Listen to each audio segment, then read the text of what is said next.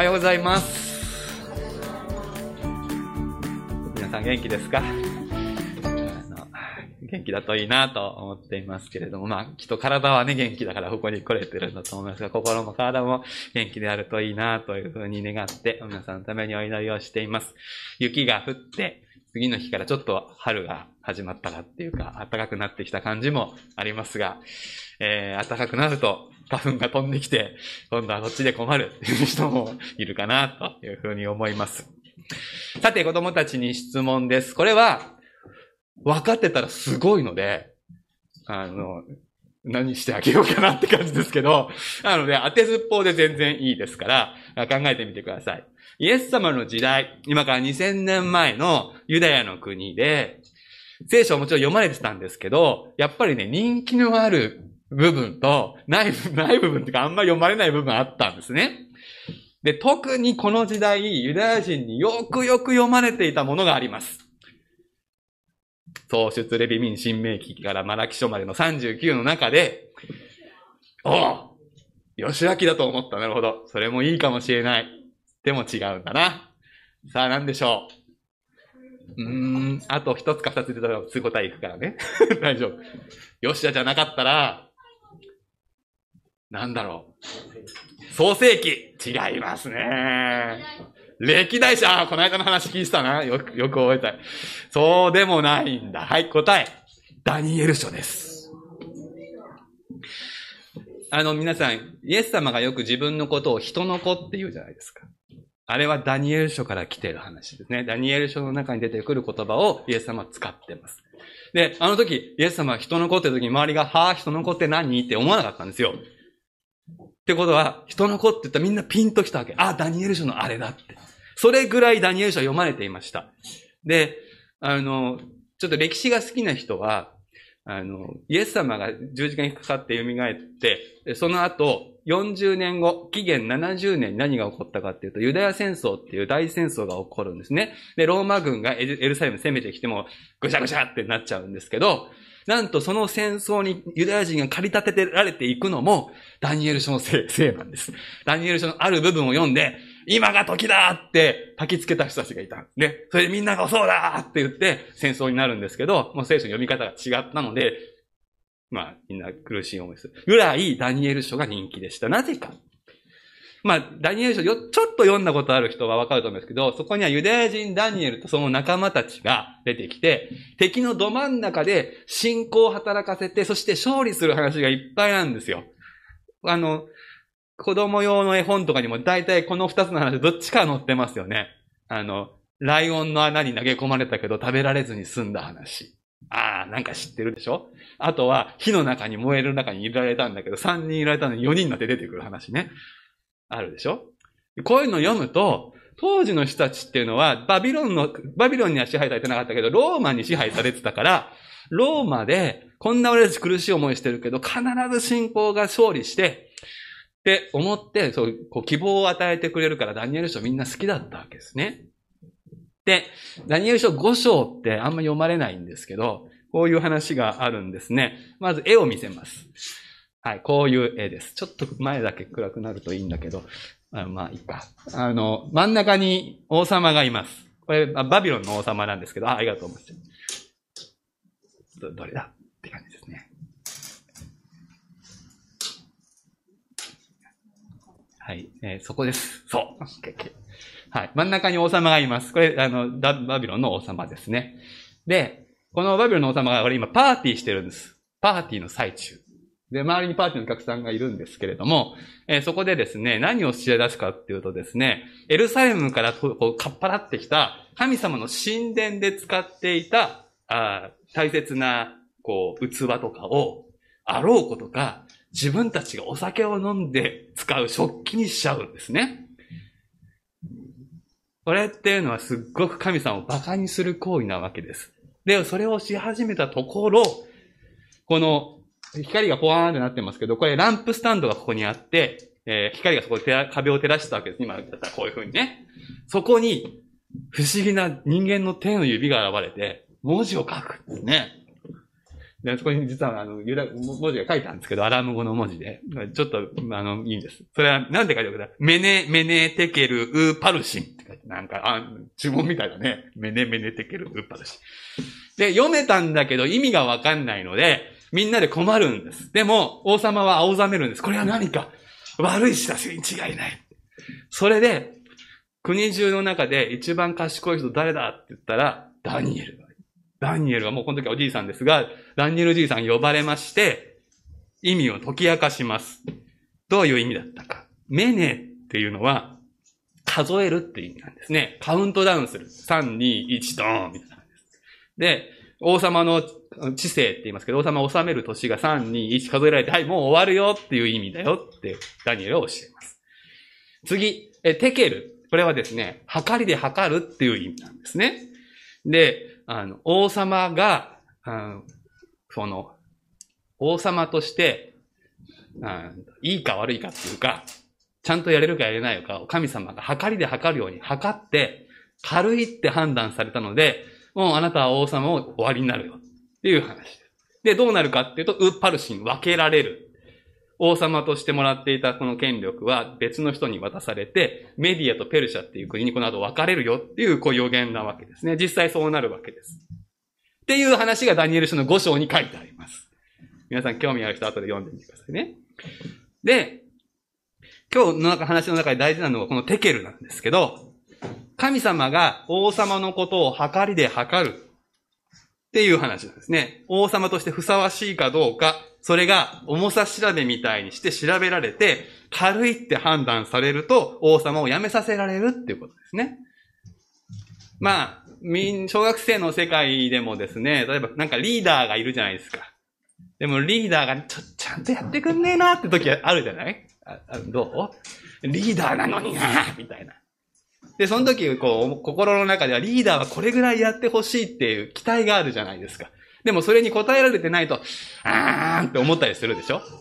神様も人間の国の王様のことをそうやって測りで測って、あーん軽いというふうに思うと、別の王様に変える。そういう話がダニエル書の5章にあるわけです。これみんな知ってる話でした。ね。多分、教会の人はこれをみんな知ったかどうかわからないけれども、当時のユダヤの人たちはこの話みんなよく知ってたんです。だから、食台、ランプスタンドに照らされるとか、隠された意味がわかるようになるとか、測りで測るっていう風な話が出てきたら、みんなピーンとこの話が思いつきたっていうことをまず覚えておいてください。そしてイエス様は、こういう言葉遣いを持って、今日の話をなさいます。これから読む聖書よく聞いてください。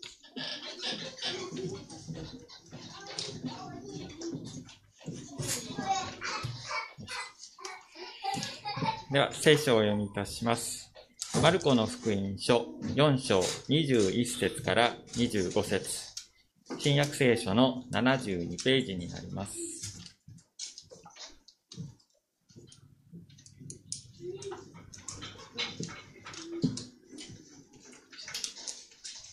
では、お読みいたします。マルコの福音書4章21節から25節イエスはまた彼らに言われた。明かりを持ってくるのは、マスの下や寝台の下に置くためでしょうか食台の上に置くためではありませんか隠れているもので、あらわにされないものはなく、秘められたもので、明らかにされないものはありません。聞く耳があるなら聞きなさい。また彼らに言われた。聞いていることに注意しなさい。あなた方は自分が測るその測りで自分にも測り与えられ、その上に増し加えられます。持っている人はさらに与えられ、持っていない人は持っているものまで取り上げられてしまうからです。神の国の奥義増減の分かれ道と題しまして、原先生に御言葉を取り継いでいただきます。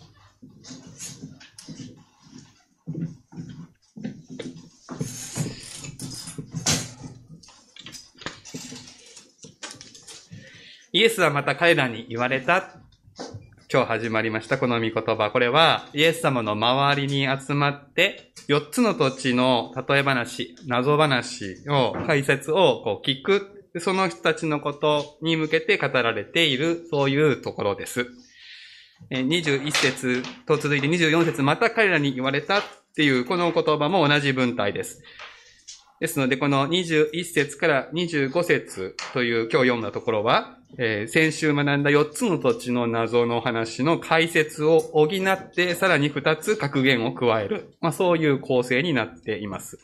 で、来週読むわけですけど、26節で、またイエスは言われたってなると、ここからまたちょっと話が切り替わって、ここからまた湖に行きます。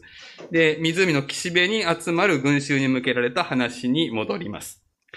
ですので、10節から25節までは、これ謎の解き明かしでした地用で、まあ、他の人には秘密になってた部分がここに書いてある。そういう感じで、こうサンドイッチの構成、例え話と例え話でこう挟まれた感じになっております。で、ダニエル書の話を最初にしたので、あ、なんとなくそうかって気づいた人がいるかもしれないんですけど、この謎があって解き明かしがあるっていう、このパターンですね。これダニエル書とよく似ているわけです。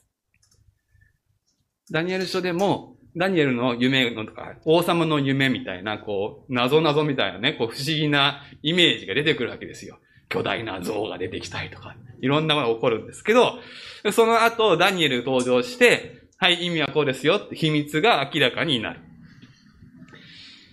で、福音書の場合は、イエス様が謎も出すし、解き明かしも両方するっていうことになっています。で、イエス様がストレートに話をしないで、謎めいた話をするのは何でかって、これ先週お話をしました。私たちがそれを能動的に聞く。ただ、ぼんやりして、ふーん、いい話だねって聞くんじゃなくて、うわ、わかん、わかんないから考えなきゃっつってこう頭使うっていうね。そこが必要だからですね。12節にこうありました。彼らは見るには見るが知ることはなく、聞くには聞くが悟ることはない。彼らが立ち返って許されることのないようにあります。知るとか悟る、これは、神の国にとってとっても重要な能動的なアクションですね。私たちは、見言葉を聞いて、考えて、そして、分かって行動していく。そういうことが必要なわけです。イエス様が全部やってくれるので、私たちはただポケットしてましょうっていうことではない。ね、でも、イエス様がやってくれたことがあるってことも、しっかり覚えておかなきゃいけません。あの、バランスを取らなきゃいけないので、今、神の国の話をしているので、そこと、神様がしてくれたことの関係性をちゃんと整理しておかなきゃいけないんですけど、イエス様は私たちのために、私たちが神の子供として神の国に生きるためのすべてのこと、必要なことは全部やってくれたっていう福音がまず最初に来ます。私たちには罪がある。この罪があると、神の国で働こうとするときに邪魔になる。私たち自身が問題になってしまう。でも、イエス様が全部私たちの罪を身代わりに負ってくれたので、もうその問題はクリア。いや、ただその、そのもっと手前で私たちはそもそも神の家族じゃなかった。だけれども、イエス様の十字架の血で私たちは神の家族に招かれて迎え入られた。そのために私たちが何か付け加えてやらなきゃいけないことは一つもない。ただ、このプレゼントをありがとうございます。受け取る、信仰を持って受け取るだけで、神の子供とされる特権が与えられる。これは福音ですよね。でも、この福音は目的があるわけです。私たちは神の子供とされて、あとは湖でバカンスじゃないわけです。もしそうだったらですね、教会来なくていいですよ。うん。あの、教会に来ないでも別にいいんじゃないかと僕は思いますけど、なんで神様教会作ったのかって言ったら、それは始まりだからです。神の子供となった始まりだから。そっから神の子供同士家族になって、教会を形作って、やっと神様が意図した人間があるべき幸せな姿に向かって進み出せるようになったわけですから、それやらないことにはもったいない。という話です。私たちそこで受けた救いに感謝するだけで終わらずに、これをどう活かしていくか。その話が神の国の話です。だから、その時に私たちは頭を使う。自分の頭で考えていくということが重要になってきます。イエス様の謎話を聞いて、解き明かしを聞きたい。能動的にそう思った人たちっていうのは、神の国のために働きたい人たちですよね。イエス様その思いに応えて、まず4つの土地についての解き明かしをしてくださいました。そしてさらにそこに注意というか、あ補足を加えられていく。それが今日の箇所ですが、まず最初に何のために解き明かしを求めるのかっていうことをもう一度念押しされる。それが21節に出てくる格言です。明かりを持ってくるのは、マスの下や寝台の下に置くためでしょうか？食台の上に置くためではありませんか？こう言われます。食台って言葉をさっき説明しました。ランプスタンドです。まあ、今で言うとランプスタンドって言ったらなんかパチッてやったら電気ついちゃいますけど、昔はこれぐらいのですね、陶器で作った、うん、入れ物に油を入れて、そこに糸みたいなのを垂らして火つけて、これで一個明かりなわけですよ。で、それを、こう、スタンドに置くと明るくなる。まあそういうわけだったんですね。そこで食材はいいでしょ？マスって難しいですよね。マスの下。マスっていうのは、昔の計量カップです。今、家でお米をね、こう、仕掛けるときに一番使うかなと思いますけど、あれはまあ、プラスチックで丸いかもしれないけど、昔は違ったわけですね。これまあ、これぐらいのボールですよ。計量カップ。で、計量カップの下に明かりを置いたらどうなりますか？理科の実験ですね。え、わかる？計量カップの下に明かりがついた、まあ、とりあえずろうそくでもいいや。入れたらどうなりますか？大きくなる実験してみてね。逆です。消えます。消えますよ。あの、ここに、まあ、これ、本当は食材じゃないけど、これついてたとして、俺の上にこうカパってカバーかぶせたら、ってこと。消えるでしょ？うん、これがマスの下に置くってこと。で、で寝台ってこれも寝台列車とか電車好きの人はすぐわかるけど、これベッドのことですね。ベッドの下にこういう明かりを置くでしょうかって置かないよね。だってベッド燃えちゃうじゃんっていうか、ベッドは寝るためなので、暗くする必要があって明るくする必要ないわけですから、そのとこに持っていかないでしょ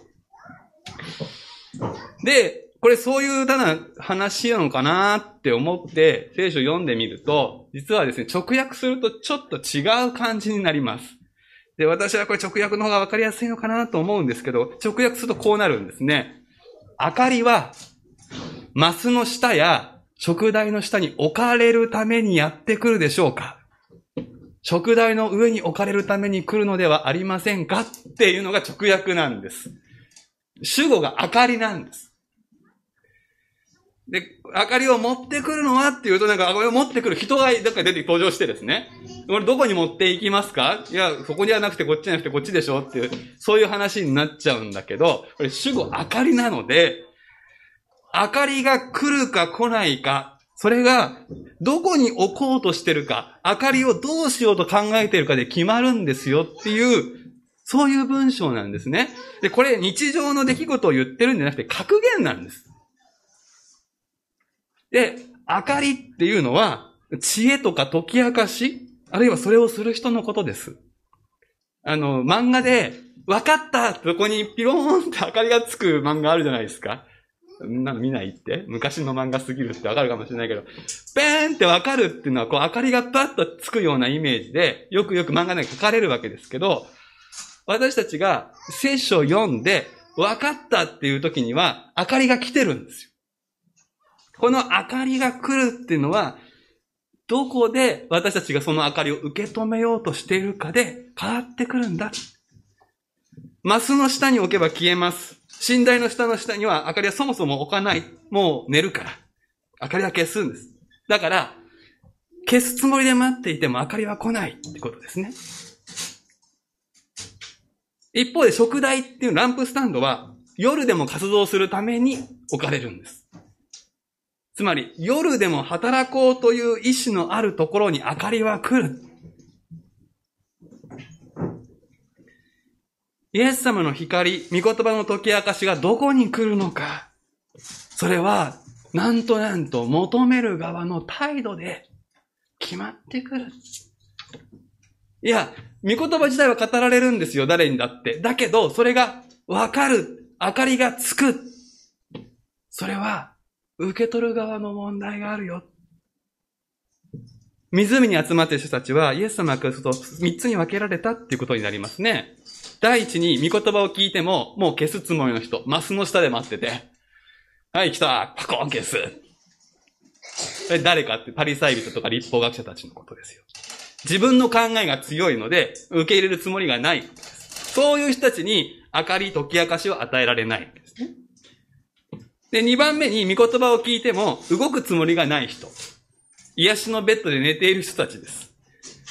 私寝てるので、あとイエス様お願いねっていうこのパターンね。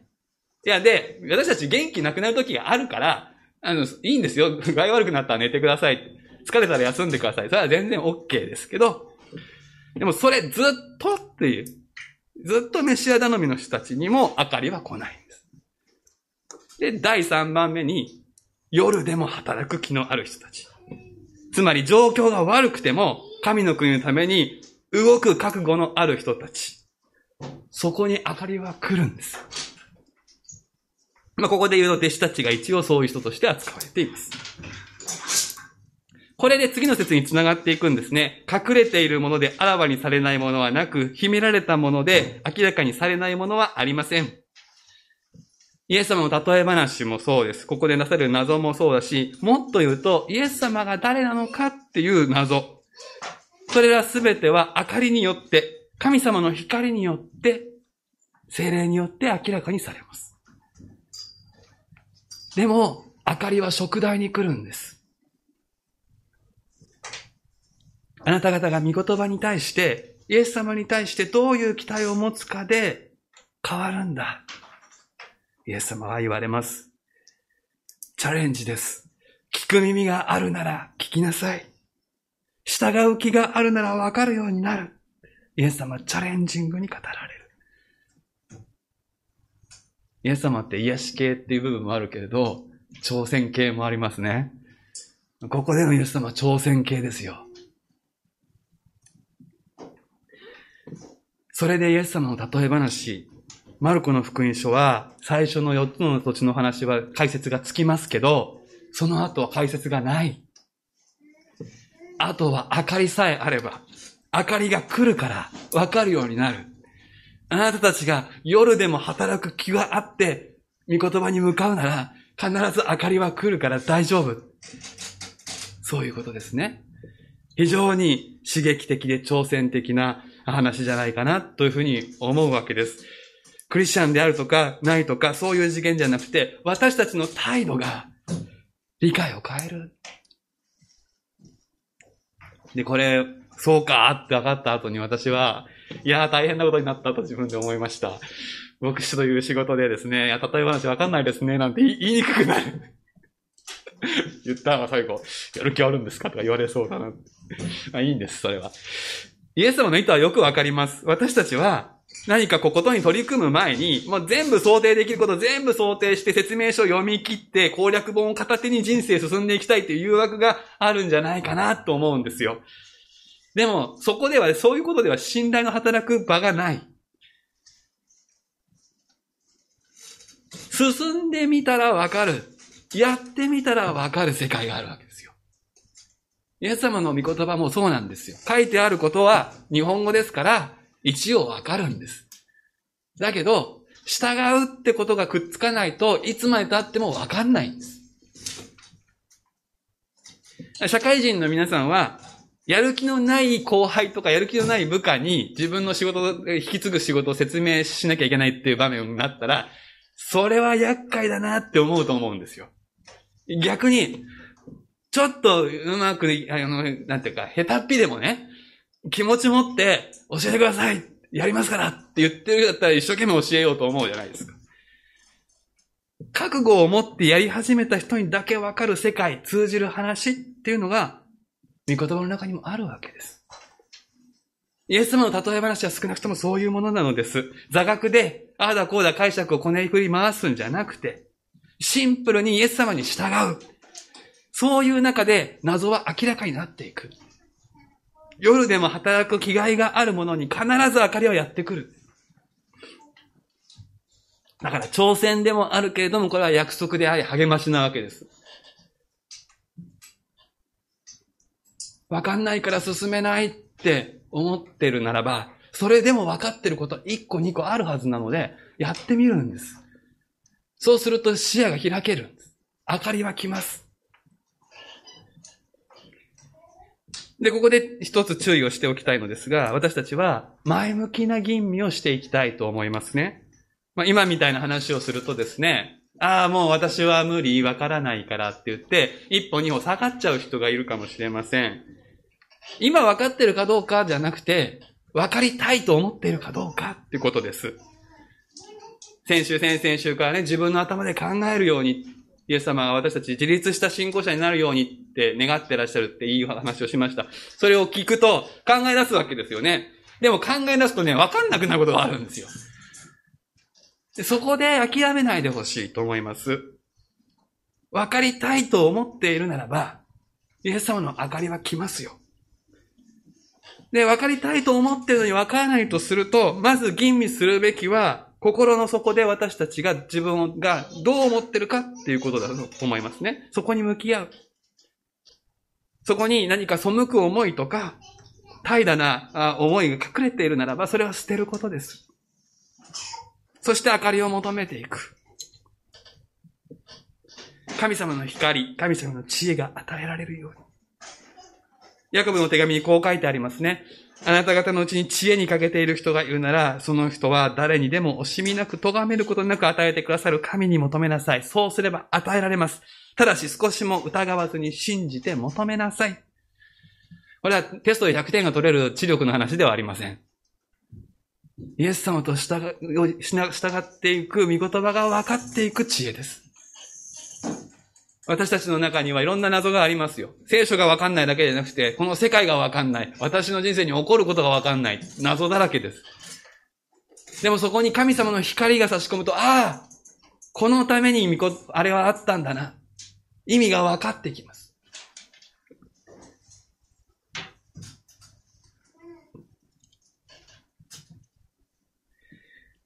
そしてこの教会の中でね、この分かった分かんないを分かち合う時の注意ですけど、優越感と劣等感から私たち解放されたいと思いますね。人と比べることに何の意味もありません。分かる分かんないっていうのは主観なんですから。私の分かるは誰かの分かんないかもしれないし。私の分かんないは誰かの分かるかもしれない。客観的な者たちは存在しません。だから大事なことはイエス様見つめて、もっと分かるってことを求めていくっていうこと。わかる喜びもあります。わからないっていうのは謙虚に人をさせます。どちらもイエス様に向かうなら有益なのです。互いに足を引っ張り合うのではなくて、互いに励まし合う。そういう私たちでありたいと思います。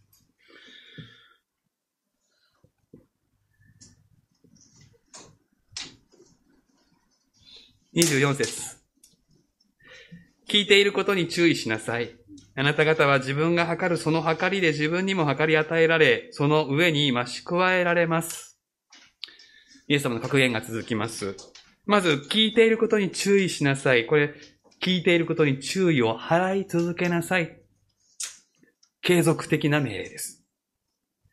神の国の奥義というのは、わかる、わからない。これ0か1か。そういう世界ではないのです。どんどん分かっていく。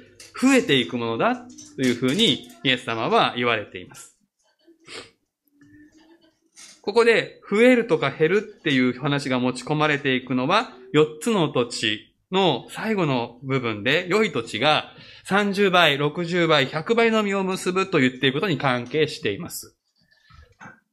30のものもあれば、60のものもあれば、100のものもある。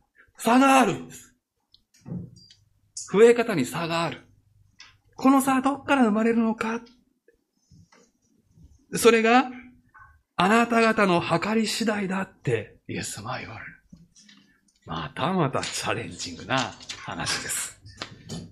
で、私たちはここで急にですね、計りの話が出てくるので、なんか困惑するわけです。で、もうさっきも言いました、神の国と計りの話は、ダニエル書に馴染んでいる人たちにとっては、すぐに結びつく自然な、あの、出てくるテーマなんです。神様が王の器を測って、足りなくなると別の人に渡す。そうやって天の神様が世界を支配しているんだ。これが当時の常識でした。イエス様は、そういう常識の中で何て言ってたかっていうと、心の貧しい者は幸いです。神の国はあなた方のものだから。神の国はあなた方のものだから。そういう大胆な宣言をされている。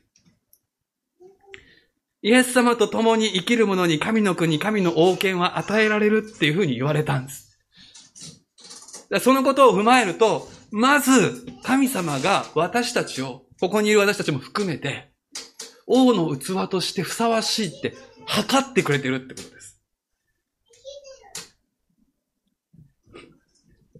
おそらく当時のユダヤ人たちの期待はですね、ローマ皇帝を神様が測りにかけて、あのダニエル5章のように足りないって宣言して、メシアとして来たキリストイエス様にその王権を渡すっていう、そういう出来事だったと思われます。そうして世界がこう、自分たちの思うような国になる。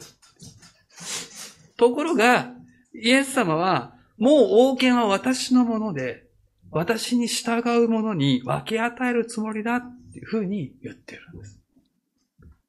そして、ここで、測られるのは、ローマ皇帝ではなく、あなた方だっ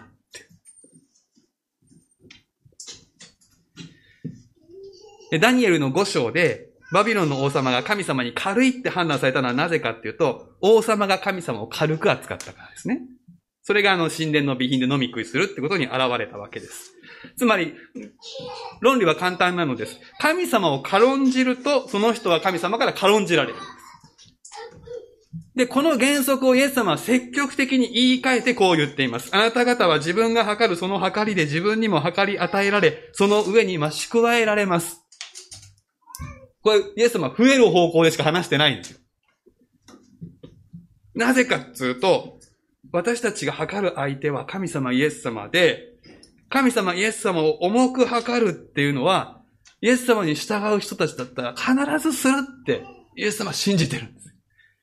私に従うあなた方は必ず神様を重く扱い、イエス様をに期待するよね。だからあなた方も神様からそのように逆にもっと測り返されて、器を重んじられて収穫は増やされるんだよ。これがイエス様の言われていることです。この関係が良いループに入るとどうなりますか？どんどん増えるのがわかるでしょ？神様を重んじてイエス様への期待が増えて神様に大胆に従うと、神様それに応えてくれる。増えた。ますます神様を重んじてイエス様への期待が増えて大胆に従う。もっと増える。このループに入ったら、30倍、60倍、100倍は、ああ、起こるだろうなって予測がつきます。でも、逆のループもある。それがバビロン王のパターンですよね。自分を過大視して俺はすげえと。神様を軽んじると。そうすると持っているものを奪われて小さくなってしまうというパターンですよね。もちろんそこで悔い改めればいいんですけど、でも、人間起こり得るのは自分を小さくした神様を呪ってですね。で、どうせ私はダメなんだと自己卑下に陥ると、これ悪いループなわけです。かつて良い土地だったとしても、茨に覆われて水脈から遠くなり、硬い土地に戻ることだってあるでしょう。これが持っている人はさらに与えられ、持っていない人は持っているものまでも取り上げられてしまうからです。というのはそういうことです。何度も言います。これは、個人的な救いの話ではありません。いいですか？この地に神の国が来るのか来ないのか、それが広がるのか増えるのかしぼむのか、そういうレベルでの話です。つまり私たちが神様に用いられて実を結ぶ教会になるのか、用いられずに、細々と命をつなぐ教会で終わるのかっていう話です。私たち、見言葉を読むときにこの二つのレベルを混ぜてしまうから、福音が歪む、信仰はおかしくなる。個人的な救い、私が神の子供とされるのは、恵みのみ、信仰のみで行いの入る余地は一切ないのです。すべて神様、イエス様はしてくれたから。感謝して受け取るだけです。いいんです、癒しのベッドで寝てても。救いが揺らがないから。からここ読んで、なんかう、うかうかしていると永遠の命与えられたのが取り上げられちゃうみたいな話ではないのです。なんか、ちょっと危ない牧師はここら辺のことをなんか悪く使ってね。教会来ない奴はもう N じゃなくなるんだみたいな風に、ひょっとしたら言ってる牧師いるかもしれないけど、それはもう、大いなる読み間違いです。でも、与えられた救いは、さっきも言いましたけど、与えられた救いは神様のご計画に生きるための命なわけですね。私たちこの地で、神様と一緒に幸せになっていく生き方に、入り口にスタートラインに立たせてもらったんです。だったらやるしかないじゃないですか。いや、やりたくなるじゃないですか。そして、王の息子、娘にされたなら、その器にふさわしく成長したいって思うと思うんですよね。そして、ふさわしく成長するにつれて、委ねられているものが増えていくわけです。これ、すごく当たり前の話ですよね。会社の中でだって、最初は下働きしかできないけど、やる、やって何かこうやって答えていくと、だんだん成長する、おじゃあこれここまで増やそうとか、責任が分け与えられていくわけですよね。だから成長するかしないか、結果を出すか出さないか、増える増えない。これは、王の息子や娘の地位を脅かすものじゃないわけです。会社だったらね、結果出さない奴は首だっていうブラック企業あるかもしれないけど、神の家族に首はないから。でも、救われて王の息子、娘にされたのに、成長したくないな。結果はどうでもいいやと、王宮のベッドルームで寝ていたいと思うんだろうかいや、もしそうならば、もう一度その人はイエス様の十字架に向き合ってほしい。どれほどの愛を持って、どれほどの犠牲を持ってあなたが神の子供とされたのか。そのことが分かってくるならば、ああ、見心を行いたい。いや、行わせていただきたいと願うようになるのではないか。けれども、行うってことは、リスクがあるわけです。成功も失敗もあるし、増える場合も減る場合もある。結果が伴う世界なわけです。でもここでちゃんとイエス様は成功の秘密を教えてくれているわけですね。神様への期待値を上げるほどに、神様を重んじるほどに、神様は私たちを重んじてくださる。単純明快な法則です。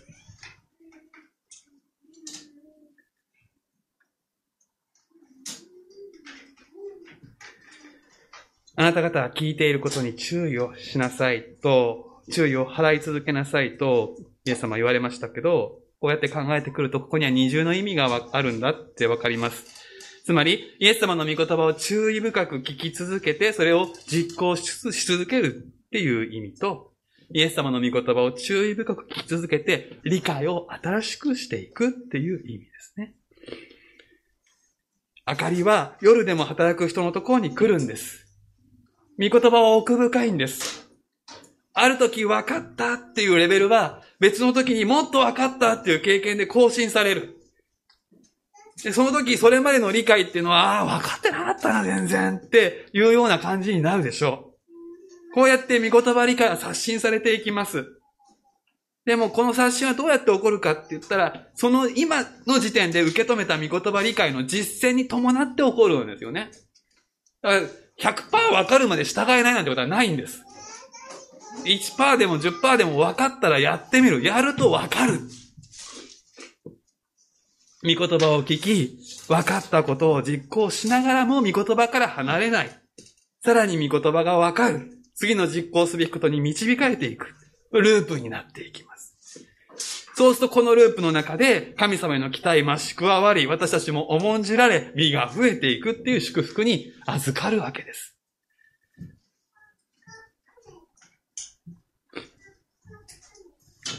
そして最後にこの話が、やはり教会やクリスチャンのグループに適用されるべき話だということを念押しして終わりたいと思います。身を結ぶというのが個人ではないっていうのと同じように、私たちが神様に期待する、神様を重んじる、神様を重く測る測りは、教会がグループとして行うことなのです。あなた方が測る。あなたの測りがじゃないんです。あなた方の測りなんです。だからもし皆さんの中で今日の話聞きながら、私の計りは小さいから神様から軽んじられちゃうなとか考えてたり、あるいは、私は神様にすっごい期待してるので、こんなにすごくなりました。みたいなドヤ顔で語るみたいな、そういう世界は全く語られていないってことです。そういう信仰の比べ合い、競い合いってのはもはや神の国ではないからです。そういうのは神の国から遠いんです。教会として、グループとしてどうかが見られている。だから、さっきも言いました。私今日は具合悪いっていう時は寝れていいんです。癒しのベッドで休んでください。元気な人が働きます。でも元気になったら、また教会で一緒に神様を期待していくんです。グループとして期待値を上げていくんです。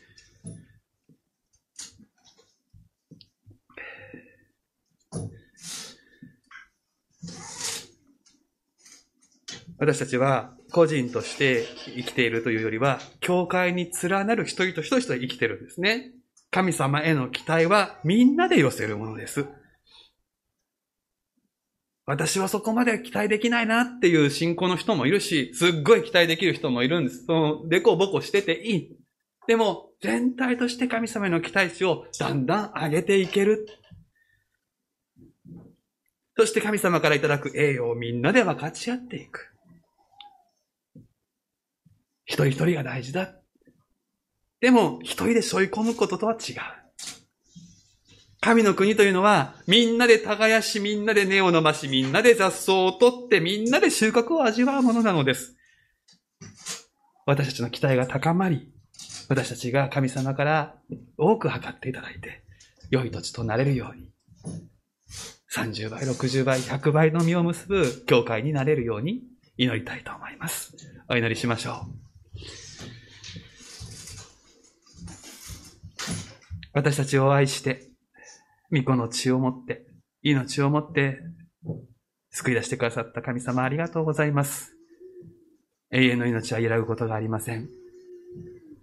でも神様は私たちを、この地でその命を味わい、豊かに持つように、神の国を体験するようにと招いてくださっています。そしてその場は、ここに、教会にあります。どうか私たちを、あなたの前にさらに一つに結び合わせてくださり、神様にますます期待を寄せ、神様から重く測られる教会として、良いループの中を生きることができるように導いてください。私たちのうちに背く思いや、怠惰な思いが隠れているならば、神様そこに明かりを照らし、取り除くことができるように導いてください。イエス・キリストの皆でお祈りします。アーメン。